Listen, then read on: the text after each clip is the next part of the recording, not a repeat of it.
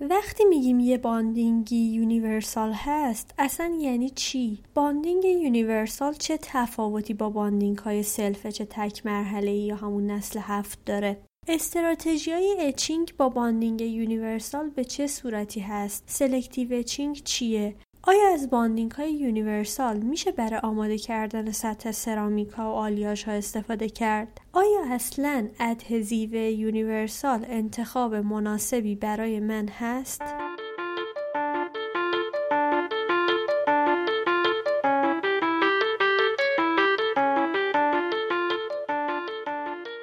سلام من کیانه شکفته هستم و این چهاردهمین اپیزود از پادکست مارتنزیته که در شهریور ماه 99 ضبط شده. پادکست مارتنزیت جاییه که هر ماه یکی از مواد دندون پزشکی رو انتخاب می‌کنم و در موردش اطلاعات کامل و ترجیحاً بالینی میدم تا فارغ از اینکه شما چقدر در موردش اطلاعات داشتین بتونین بهتر ماده دلخواهتون رو انتخاب کنین و با اون کار کنین تا در نهایت هر کدوم از ما بتونیم دندون پزشک بهتری باشیم. تو پنج تا اپیزود قبلی به ترتیب راجع به طبقه بندی انواع bonding ها راجع به unfilled resin ها راجع به bonding های total etch راجع به bonding های self-etch و راجع به bonding های dual cure و dual cure activator ها صحبت کردیم. تو این اپیزود می‌خوایم بریم سراغ bonding های universal. پس لطفا با من همراه باشیم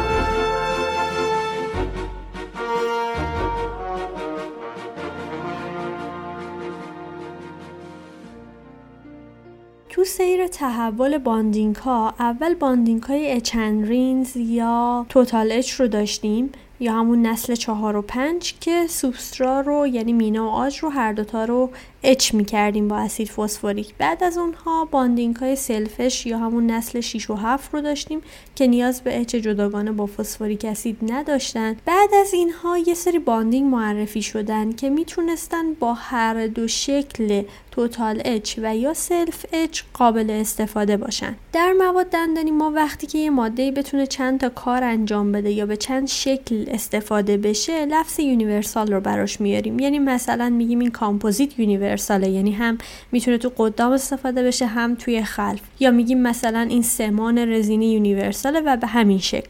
اینجا هم اومدن اسم این bonding رو گذاشتن bonding universal. به این معنی که هم به صورت etch and rinse قابل استفاده است و هم به صورت self etch از اینجا به بعد دیگه داستان نسل ها تقریبا کنار رفت و الان دیگه ما bonding ها رو به صورت etch and rinse دو مرحله ای etch and rinse یک مرحله ای self etch دو مرحله ای self etch تک مرحله ای و bonding های universal می‌شناسیم. از یه طرف دیگه تقریبا همزمان با این تحولات همراه بود با پیشرفتهایی که تو سمانهای رزینی اتفاق افتاد و همینطور restoration های bond شونده تمام سرامیکی و خب مطرح شدن کاربرد bonding ها برای چسبوندن restoration های غیر مستقیم لابراتواری بیشتر شد و همینطور یه سری مواد دیگه به نام primer معرفی شدن که از اونها برای آماده سازی سطح restoration ها استفاده می‌کردن. بنابراین نیاز بود که دندون پزشکا هم یه بطری جداگانه به اسم primer تهیه بکنن برای آماده سازی سطح restoration هاشون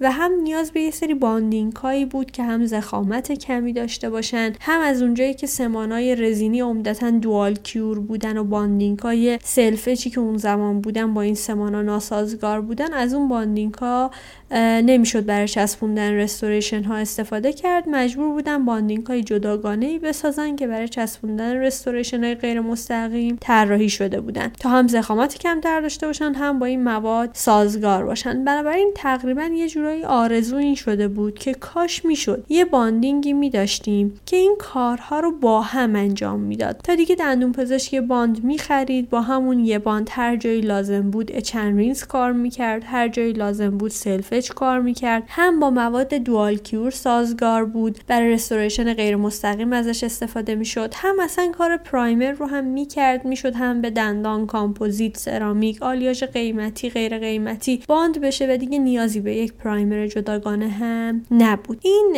ایده که مطرح شد از این به بعد رفتن سراغ طراحی bonding های universal با این هدف که بتونن bonding هایی طراحی کنن که این سه تا کار رو انجام بدن. برای همون اسم این bonding ها دیگه شد bonding های universal که اصطلاحا بهشون بعضی جاها bond های multi-mode یا multi-purpose هم میگن multi-mode چون می‌تونه با mode های etching مختلف قابل استفاده باشه و multi-purpose چون چند تا کار رو می‌تونه همزمان انجام بده. خلاصه bonding های universal ی که ما امروز باش سر و کار داریم تقریبا اینجوری متولد شدن. حالا این bonding های universal در اصل یک جور adhesive های self etch تک مرحله با چند تا تفاوت که من مهمتریناش رو سعی می‌کنم بگم. بیشتر bonding های universal یه نوع bonding self etch تک مرحله ای یعنی یعنی اینکه اولا مونومرهایی دارن که می‌تونیم از این bonding ها به صورت self etch استفاده بکنیم و همین که عمدتا تک مرحله ای هستن. منتها تفاوتشون پس با نسل هفت دقیقا چیه؟ اول اینکه طراحی مونومرها تو این bonding ها به گونه که باعث شده نسبت به self etch های تک مرحله ای یک تعادل هیدروفیل هیدروفوب بودن بهتری رو داشته باشن. اگر که یادتون باشه مشکل اصلی ما تو adhesive های نسل هفت اون هیدروفیل بودن بیش از حد این adhesive ها بود که یه سری مشکلاتی بر ما درست می‌کرد. در حالی که bonding های universal به یک تعادلی رسیدن یه جوری که اول کار یه بیشتر حالت هیدروفیل دارن که بتونن عاج رو به خوبی wet کنن. تر کنن و بعد از اینکه پلیمریزه شدن یه مقداری برن به سمت هیدروفوب بودن. این اولین تفاوتشون اینه که یک تعادل بهتری توی هیدروفیل و هیدروفوب بودن این bonding ها ایجاد شده. یه تفاوت دیگه از لحاظ عمق نفوذ این bonding ها نسبت به bonding های قبلیه که اینا معمولا عمق نفوذ بهتری دارن که اجازه میده این bonding ها رو با هر سه تا استراتژی etching استفاده بکنیم. یه ویژگی دیگه که این bonding ها دارن اینه که معمولا داخلشون یک سری مونومرهای فعال دارن. مثل MDP، silane، 4-META، phenyl-P و حالا مونومرهای دیگه که بهشون اجازه میده ازشون به عنوان primer برای آماده سازی سطح restoration استفاده کنیم.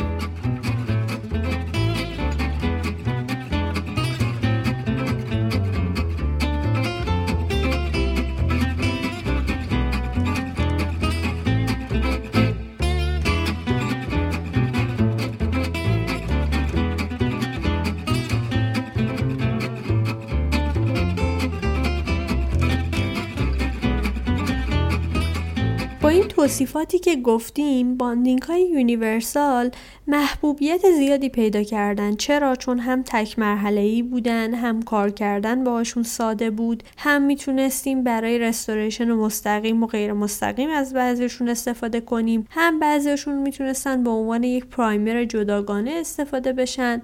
منتها یه نکته ای هست. وقتی ما کلمه universal رو توی مواد دندانی به کار می‌بریم داستان این ضرب المثل است که میگه که تو خود حدیث مفصل بخوان از این مجمل. و مهمترین نکته ای که در رابطه با اینا به نظر من می‌رسه اینه که بدونیم تولید کننده های این adhesive های universal universal بودنشون رو به یک روش تعیین نمی‌کنن. یعنی امروز که من دارم این اپیزود رو ضبط می‌کنم bonding های universal بر اساس شرکت های مختلف تعاریف متفاوتی دارن. بعضی ها فقط bonding شون رو. اگه با mode های etching مختلف بشه استفاده کرد اسمشون می‌ذارم bonding universal. بعضیا bonding شون رو بر اساس سازگاری با کامپوزیت و یا سمانهای self و dual cure universal می‌شناسند بعضی ها بر اساس مونومرهای فعالی که داخل این bonding ها هست و توانایی bond شون با سوبستراهای مختلف بهشون میگن bond universal. بعضی ها ممکنه که همه یا چند تا از این ویژگی ها رو با هم باشن. اما معمولا bond bond های universal به bond هایی گفته میشه که از این سه تا ویژگی که توضیح دادیم حداقل دو تاش رو داشته باشن. مثلا برای اینکه قضیه روشن بشه ما bond universal ی در بازار داریم که mode etching ش فقط total etch ه یعنی چون با مواد dual cure مثلا سازگار بوده بهش گفتن universal اما باید حتما عاج قبل استفاده از این bonding etch بشه و یا برعکس bond universal ی داریم که فقط self etch ه بنابراین با mode total etch نمیشه ازش استفاده کرد اما اسمش bonding universal هست. یا bond های universal ی داریم که با هر سه تا mode etching قابل استفاده هن اما با سمان ها و core build-up های dual cure و self cure ناسازگارن و به همین ترتیب ممکن انواع مختلفی داشته باشیم. بنابراین نکته اول اینه که وقتی bond universal می‌خوایم بخریم به این توجه کنیم که منظور شرکت سازنده از universal دقیقا چیه؟ منظورش این هستش که آیا میشه از bonding من هم به صورت self etch هم به صورت total etch و هم به صورت selective etch استفاده کرد؟ یا منظورش اینه که bond من بدون activator جداگانه ای با مواد dual cure و self cure سازگار هستش؟ یا منظورش اینه که داخل bonding من مونومرهای فعالی داره که می‌تونیم از این bonding به عنوان یک primer برای آماده سازی سطح restoration ها استفاده بکنیم. حالا اگر موافقین بریم یکی یکی این ویژگی ها و نکات مرتبط با اونها رو با هم بررسی کنیم. پس لطفا با من همراه باشید.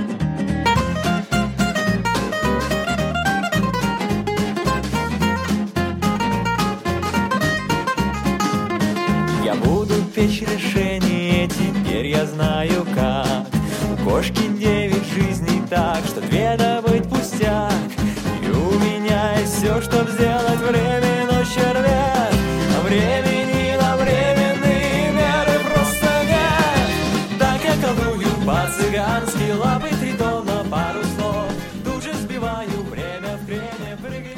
اولین ویژگی که bonding های universal رو universal یا همه کاره می کرد این بود که برای این adhesive ها استراتژی های etching متفاوتی وجود داشت. در مورد استراتژی etch and rinse صحبت کردیم یعنی هم مینا و هم عاج با اسید فسفوریک etch بشن که مزایا و معایب این استراتژی کاملا مشابه با هر آن چیزیه که توی اپیزود 11 در مورد bonding های etch and rinse گفتیم. دومین استراتژی etching استراتژی self etch ه که بازم راجبش صحبت کردیم. یعنی نه مینا و نه عاج با فسفوریک اسید به صورت جداگانه اچ نمیشن و اچ شدن و ایجاد گیر مکانیکی توسط اون مونومرای self etch خود bonding انجام میشه که باز مزایا و معایب این استراتژی کاملا مشابه با اون چیزی هست که توی اپیزود 12 در مورد bonding های self etch با هم صحبت کردیم. و اما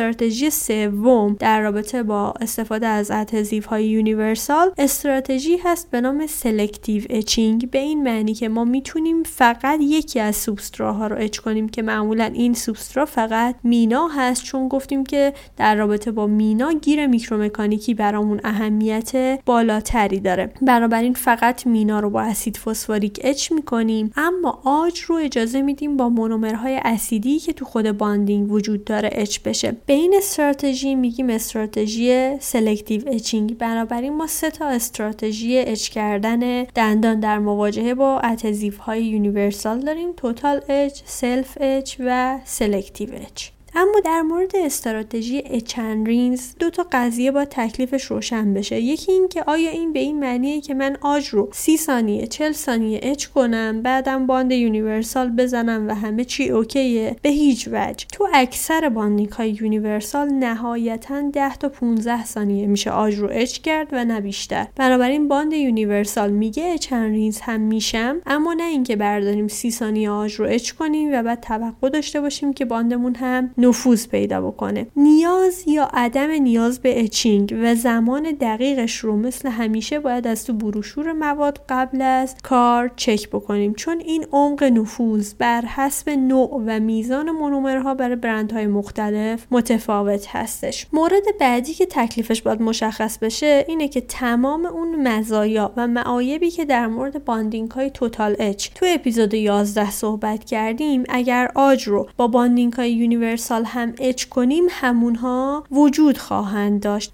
پس اولا چک می‌کنیم bond ی که نوشته universal آیا با هر سه تا استراتژی قابل استفاده است؟ اگر آره بسته به شرایط کلینیکی تصمیم می‌گیریم که با این bonding ها از کدوم استراتژی قراره استفاده بکنیم. در مطالعات systematic review ی که انجام شده اکثر مطالعات چند تا نتیجه رو نشون داده بودن یکی اینکه نتایج bonding های universal از لحاظ استراتژی etching تا حدودی وابسته به برند. pH اون bonding که چقدر اسیدی بوده و ویژگی های ساختاری خود دندان بوده. اما تو اکثر موارد در یه دندان معمولی و با یکی bonding universal با pH متوسط یا mild که تو اپیزودهای قبلی راجع بهش صحبت کردیم بهترین نتیجه زمانی بوده که از استراتژی selective etching استفاده شده. فقط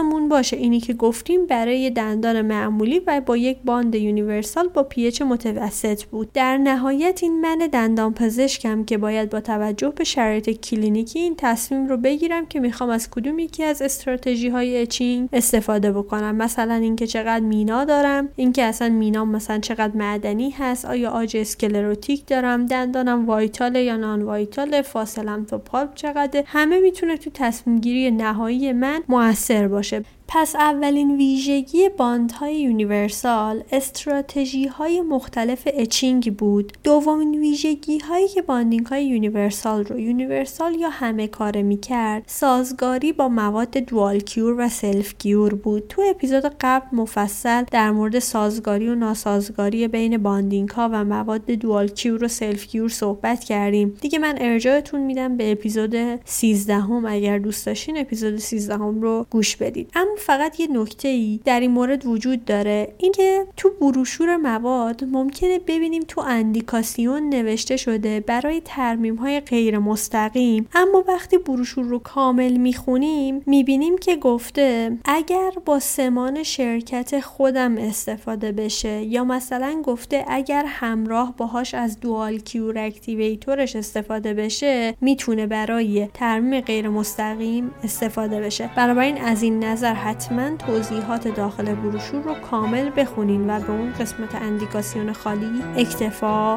نکنین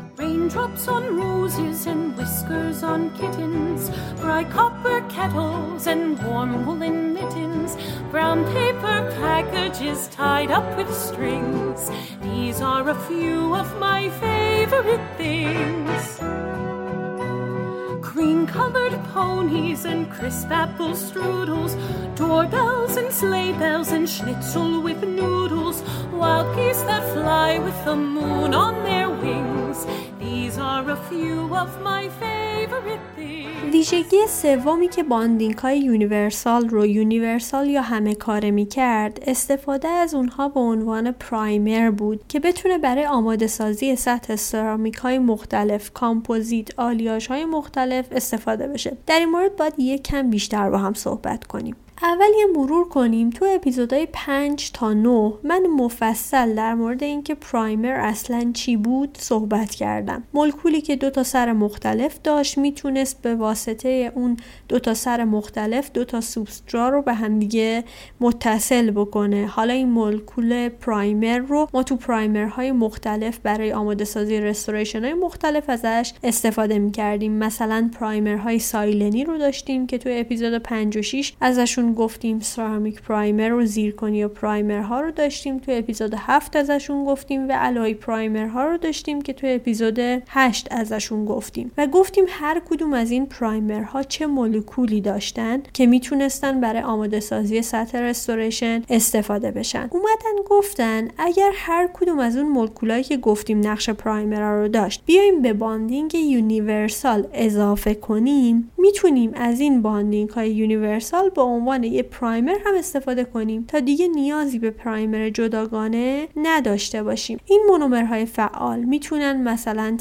P باشن می‌تونه مونومرهای thiol ه باشه می‌تونه silane باشه و یا ترکیبی از این مونومرها که هر کدوم نقش خاصی رو ایفا می‌کنن. بعضی از این مونومرها نقش همون مونومرهای لازم برای self-etch شدن adhesive رو هم بازی می‌کنن اما بعضی دیگه نه فقط اضافه شدن تا bond مون بتونه نقش primer رو هم بازی کنه. اگر موافقین مهمترین مونومرهاش رو با هم دیگه یه مروری داشته باشیم. اولین و مهمترین مونومری که این روزها در bond های universal هست مونومر P ه. مونومری که یک سر فسفاته و یک سر متاکریلاته داره که این دوتا توسط یه زنجیره ده کربونه به هم متصل شدن. بهش میگن 10 MDP اگر یادتون باشه تو اپیزود دوازده گفتم این مولکول فسفاتش که اسیدی هست می‌تونه نقش اسیدی رو داشته باشه که bond self-etch مون نیاز داره تا بعد H اش اسیدیش جدا بشه و خودش یه بار منفی پیدا می‌کنه. این مولکول فسفاتی که بار منفی پیدا کرده می‌تونه با کلسیوم سطح دندان که بارش مثبته یه جاذبه بار مثبت و منفی با هم ایجاد کنن که همون پیوند شیمیایی پایداریه که تو اپیزود قبل با هم دیگه راجع بهش صحبت کردیم. به علاوه همون مولکولی هست که برای باند شدن به زیرکنیا و آلیاش های غیر قیمتی استفاده می‌شد. بنابراین سر فسفاتش می‌تونه هم به دندان متصل بشه هم به زیرکنیا هم به آلیاش های غیر قیمتی در مورد باندش به دندان حتی مقالات میگن باندی که بین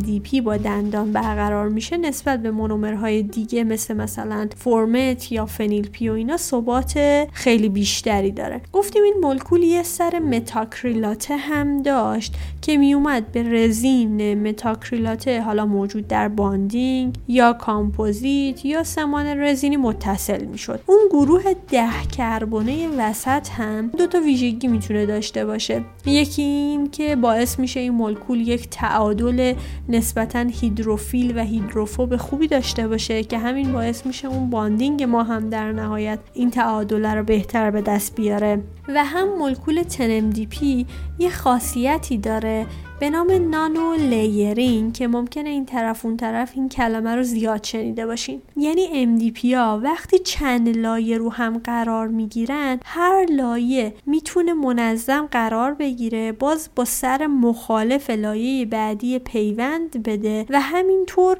یه سری کلسیوم هایی که حل شده از ساختار دندون اونایی که از اسید قرار گرفته روی سطح دندون یه سری کلسیوم های حل شده اون کلسیوم ها هم میان توی ساختار. و همراه با این مولکولای MDP یک لایه منظمی رو ایجاد می‌کنن که این لایه ها با یک پیوند قوی یونی بین یون های مثبت مثلا کلسیوم با اون سر منفی فسفات چندین ردیف MDP رو ایجاد کردن که یک لایه در ابعاد نانو برای ما ایجاد می‌کنه. به این میگیم اصطلاحا nano layering. شکل این nano layering رو انشالله می‌ذارم تو صفحه اینستاگرام تا راحت متوجه منظورش بشین. پس اینم از مولکول MDP که توی اکثر bonding های universal امروزه وجود داره. یه مولکول دیگه ای که تو bonding های universal ممکنه باشه یا ممکنه نباشه مولکول silane هست. مولکول دو سری که یه سر سیلیکاته داره که می‌تونه به سرامیک های silica base مثل سرامیک های feldspathic IP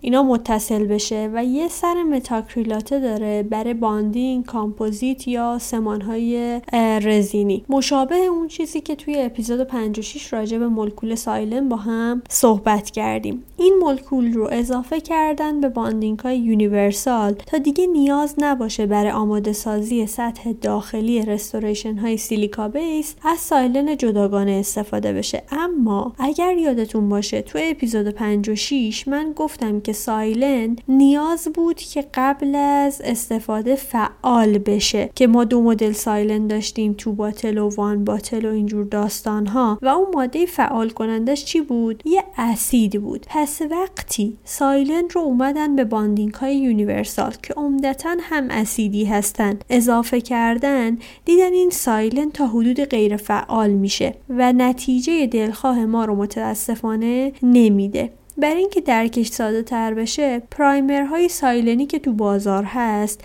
از لحاظ اسیدیته معمولا pH حدود 4 و 5 دارن. اما bonding های universal pH شون حدود 1.5 تا 3 و 2 دهم هست. یعنی bonding های universal که pH کمتری دارن یا اسیدی تر هستن باعث میشن مولکول silane ی که به این bonding های universal اضافه شده بره با اون اسید واکنش بده و تا حدودی غیر فعال بشه. و امروزه تو مقالات توصیه میشه که از silane جداگانه برای سرامیک های silica base استفاده بشه. آخرین مقاله که دیدم فکر کنم یه systematic review بود تو سال 2018 که وقتی نتایج مطالعات رو رو هم ریخته بود به این نتیجه رسیده بود که بهتر از silane جداگانه استفاده کنیم برای سرامیک های silica base. پس اینم از مولکول silane. یکی دیگه از مونومرهایی که ممکنه داخل bonding های universal استفاده بشه مونومرهای thiol ان که تو اپیزود 8 و alloy primer ها ازش صحبت کردیم. اینا برای اتصال به آلیاژ های قیمتی استفاده میشن که هم به نظرم تعداد bonding هایی که این مونومرها رو دارن کمه و هم کاربردش تو مطب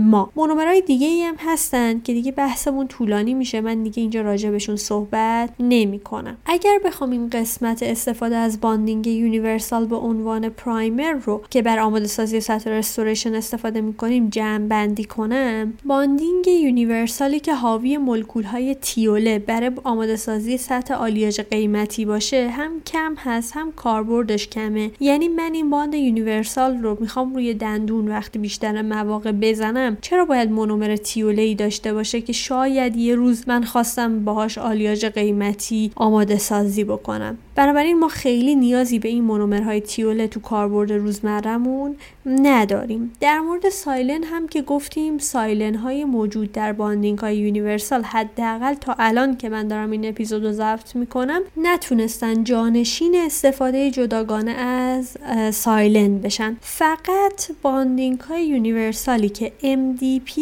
به تنهایی یا همراه مونومرهای دیگه دارن به شرطی که غلظت و خلوص این مولکول MDP شون خوب باشه می‌تونیم ازشون تا حدودی برای آماده سازی سطح سرامیک زیرکونیا و یا آلیاژ های غیر قیمتی ازشون استفاده بکنیم. و نه جز این. منتها باید حواسمون به دو تا نکته هم باشه که تو اپیزود 13 هم که گفتم bonding های universal عمدتا با مواد dual cure و self cure ناسازگارن و گفتم که این ناسازگاری فقط برای وقتی که bond رو روی دندان می‌زنیم و در مجاورت سمان قرار می‌گیره نیست. همین ناسازگاری رو ما برای bond ی که روی سطح restoration بزنیم و بعد روش سمان بیاد هم داریم. پس تمام نکات اپیزود قبل رو اینجا هم باید رعایت کنیم. نکته بعد هم اینه هنوز در مورد اینکه آیا یک پرایمری که درصد بالای حلال و مولکول پرایمر ما رو داره در مقابل یک باندینگی که اجزای مختلفی داره آیا اینا اثر بخشیشون یکیه؟ عوارضشون هم با هم یکیه یا نه یکیشون بهتره؟ هنوز در رابطه با این موضوع اتفاق نظری وجود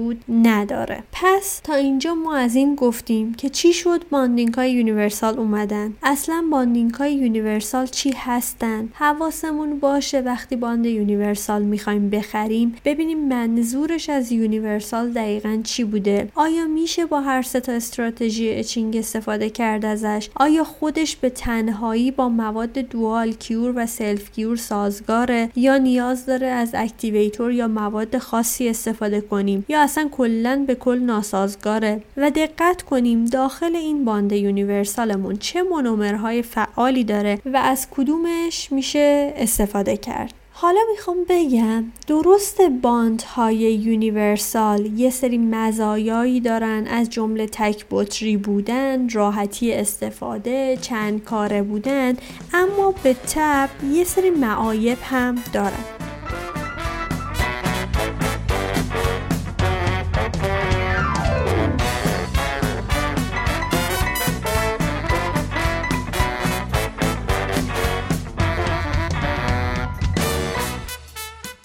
اول این bonding ها می‌تونه ضخامت لایه‌ای یا film thickness کمتر اونها باشه. تو اپیزود 11 و 12 هم گفتیم وقتی bonding قراره تبدیل به یه بطری بشه ناچارن چند تا ماده رو داخل یه بطری میریزن که از این چند تا ماده یکیش حلاله که درصد زیادی ما نیاز داریم. و خب در نتیجه وقتی من از یه حجم یه بطری یه مقدار زیادش رو حلال بریزم میزان رزینی که داخل اینا هست کمتر میشه. بنابراین این باعث میشه نهایتا ضخامتی از bond ی که ما داریم در مورد bonding های تک بطری همیشه کمتر باشه. و همینه که توصیه می‌کنن روی bond های universal یه لایه رزین unfilled یا یک لایه خیلی نازک کامپوزیت flow مثلا بذاریم. دومین عیبی که میشه برای bonding های universal گفت اینه که نگه داشتن همه این اجزای هیدروفیل و هیدروفوب کنار هم توی فرمولاسیون واقعا سخته. برای اینکه بتونن این اجزا رو کنار هم نگه دارن میان از یه سری مولکول های کوچک و هیدروفیل مثل HEMA که خیلیاتون ممکنه اسمش رو شنیده باشین استفاده می‌کنن تا یک adhesive پایدارتری داشته باشن. احتمالا HEMA رو اکثرتون به عنوان یه مولکولی که جذب آب بالایی داره و همینطور نگرانی هایی که در مورد زیست سازگاری و toxicity ش و اینا وجود داره می‌شناسیم. و خب این HEMA وقتی به bond اضافه میشه می‌تونه باعث جذب آب بالاتر تو این bond ها بشه. به علاوه اینکه وجود HEMA خودش باعث میشه که مولکولای MDP اون نظمی که قرار بود داشته باشن و به خوبی کنار هم قرار بگیرن رو نداشته باشن. بنابراین bond های universal ناچارن اکثرشون داخلشون HEMA دارن. اما یه نکته ای که هست اینه که bond universal بدون HEMA هم ممکنه که ما ببینیم. اما bond universal ی که HEMA نداشته باشه باید حواسمون به این باشه که ممکنه که اون پایداری لازم رو در ازاش نداشته باشه. دچار جدایی فازی یا phase separation بشه که عوارضش ممکنه بدتر هم باشه. بنابراین این ذات bond universal ه که عمدتا مولکول HEMA یا مولکول های مشابه اون رو داره که خب جذب آبشون بالاتره. اما این مقدار هیدروفیل بودن و جذب آب و اینها نسبت به نسل هفت خب خیلی کمتر شده. ولی در نهایت اینجوری نیستش که ایدئال باشن از این نظر. نکته بعدی bonding های universal اینه که درسته bonding های universal عمدتا داخلشون MDP دارن. اما از اونجایی که عملکرد MDP وابسته به میزان و غلظت این مولکوله از لحاظ میزان و غلظت مقالات میگن که MDP در bonding های self etch دو مرحله ای به خصوص نام می‌برن. بنابراین من هم نام می‌برم. SE Bond از bonding های universal بیشتره و این باعث میشه که bond شیمیایی ما در self etch های دو مرحله ای به مراتب بیشتر از bonding universal باشه. بنابراین درسته که universal ها داخلشون MDP دارن ولی دلیل نمیشه که بهترین باشن از این نظر. عیب بعدی که میشه برای bonding های universal گفت اینه که هر چقدر bonding های universal پیشرفت کرده باشن اما هنوز ساختارشون و الگوی تخریبشون مشابه با bonding های self etch تک مرحله ای هست که قبل از اون دیده بودیم. حالا ممکنه که به مراتب این کمتر باشه اما نمیشه این هیدروفیل بودنه و نحوه تخریب هیدرولیتیک و اینها رو انکار کرد. یه مشکل دیگه در رابطه با bond های universal اینه که گفتیم bonding های universal سعی کردن داخل خودشون مونومرهای مختلفی داشته باشن. همواره وجود این مونومرهای مختلف کنار هم باعث میشه که یه سری از این مونومرها با سطح ما واکنش ندن و یه سریشون واکنش نداده انگار باقی بمونن که خود این می‌تونه معایب خاص خودش رو داشته باشه که حالا جزئیاتش خارج از بحث ما هستش. یک عیب دیگه که برای bonding های universal میشه مطرح کرد اینه که بعضی وقتا سازنده های bonding های universal حالا برای اینکه یا silane شون کمتر غیر فعال بشه یا برای اینکه با مواد dual cure و self cure bond شون سازگار بشه مجبور شدن pH bond شون رو انقدر زیاد بکنن و acidity ش رو به عبارتی کم بکنن که ممکنه اون bonding مون یه مقداری بیش از حد ضعیف شده باشه اسیدیش و bond خوبی با دندان به خصوص در مورد مینا و یا مثلا عاج sclerotic بهمون نده. بنابراین الزاما این بالا بردن این pH ه که سازگار بشه حالا با مواد dual cure یا بشه بهش silane اضافه کرد حتما نکته خیلی خوبی در رابطه با bonding ما نیستش. باید حواسمون رو به این مورد هم جمع بکنیم. بنابراین bonding های universal با تمام مزایایی که میشه از راحتی کار و کاربردهای متنوعشون در نظر داشت معایبی هم دارن که موقعی که می‌خوایم این bonding ها رو تهیه بکنیم و ازشون استفاده بکنیم باید این معایب رو هم توی ذهنمون داشته باشیم. خب در رابطه با bonding های universal صحبت کردیم از مزایا و معایبشون هم گفتیم. از لحاظ استفاده کلینیکی از bonding های universal اکثر نکاتشون مشابه bonding های دیگه ای هست که توی اپیزودهای قبلی راجبش صحبت کردیم. فقط اینکه اول از همه بسته به استراتژی etching مون ممکنه مشابه adhesive های self etch یا ممکنه مشابه adhesive های etch and rinse و یا ممکنه با استراتژی selective etching استفاده بشن که تو هر کدوم از اینا نکاتی که در رابطه با اونها گفتیم رو باید رعایت بکنیم. نکته بعدی این که در مورد این bonding ها عمدتا توصیه بیشتری به active rubbing شون شده که هم نفوذ اینها رو بهتر می‌کنه و هم چون حلالشون عمدتا آب هست به تبخیر حلال هم کمک می‌کنه. از لحاظ تعداد لایه های bonding تو برند های مختلف متفاوته. معمولا یک تا دو لایه توصیه میشه که bond مون زده بشه. از لحاظ خشک کردن معمولا پوار ملایم ما می‌گیریم. اما مثل همیشه باید بروشور مواد رو چک بکنیم. مثلا G-Premio Bond شرکت GC توصیه کرده که یک پوار هوای شدید روی bonding هم بگیریم. از لحاظ زمان curing مثل همیشه طبق دستور کارخونه و حتی کمی بیشتر bond رو باید cure بکنیم و به صورت جداگانه مثل self etch های تک مرحله ای یا نسل هفتا اینا هم اگه روشون یه لایه adhesive hydrophobe مثل یه لایه رزین unfilled یا bottle دوم نسل 4 و 6 مثلا استفاده بشه و یا یه لایه نازک کامپوزیت flow نشون دادن که خواص بهتری رو اینها هم می‌تونن از خودشون نشون بدن.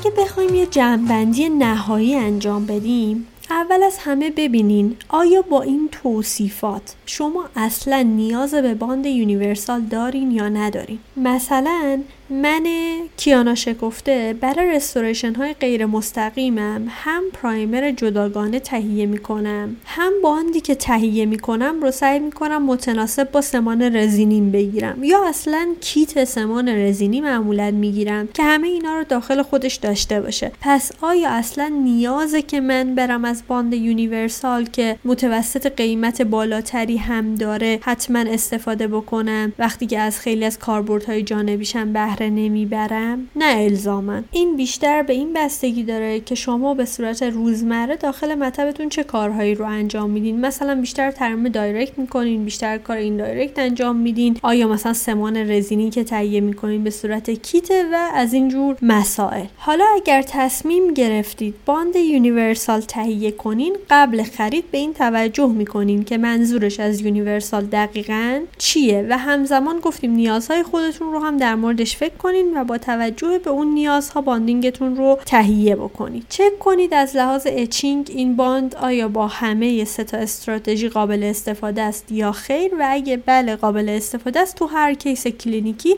بسته به دید کلینیکی خودتون استراتژی دلخواهتون رو می‌تونین انتخاب بکنین. اگر از bond universal می‌خواین برای آماده سازی restoration های غیر مستقیم استفاده کنین هم به نوع مونومرهایی که داخلش به کار رفته و هم کاربردش دقت کنید و در کل بحث ناسازگاری ها رو هم با سمان های رزینی در نظر داشته باشید. در رابطه با برند هایی از adhesive ها که تو بازار ما موجود هستن یه فایلی گذاشتم تو کانال تلگرام. لطفا اگه bonding ی رو می‌شناسید یا استفاده می‌کنید که توی اون لیست نبوده به من اطلاع بدین تا تو update های بعدی بهش اضافه کنم. در مورد bonding های universal موجود در بازار ایران هم یه جدول آماده کردم که نشون میده هر کدوم از این bond ها کدوم یکی از این ویژگی هایی که گفتیم رو دارن که تا چند روز آینده سعی می‌کنم که بذارمش تو صفحه اینستاگرام. خب اینم از چهاردهمین اپیزود پادکست مارتنزیت امیدوارم که به دردتون خورده باشه. اگر از محتوای پادکست مارتنزیت راضی هستین ممنون میشم اون رو به دوستان و همکارانتون معرفی کنید. پادکست رو در حال حاضر هم از سایت densloop.ir هم از کانال تلگرام و هم از اپلیکیشن های پادکست می‌تونید دنبال بکنید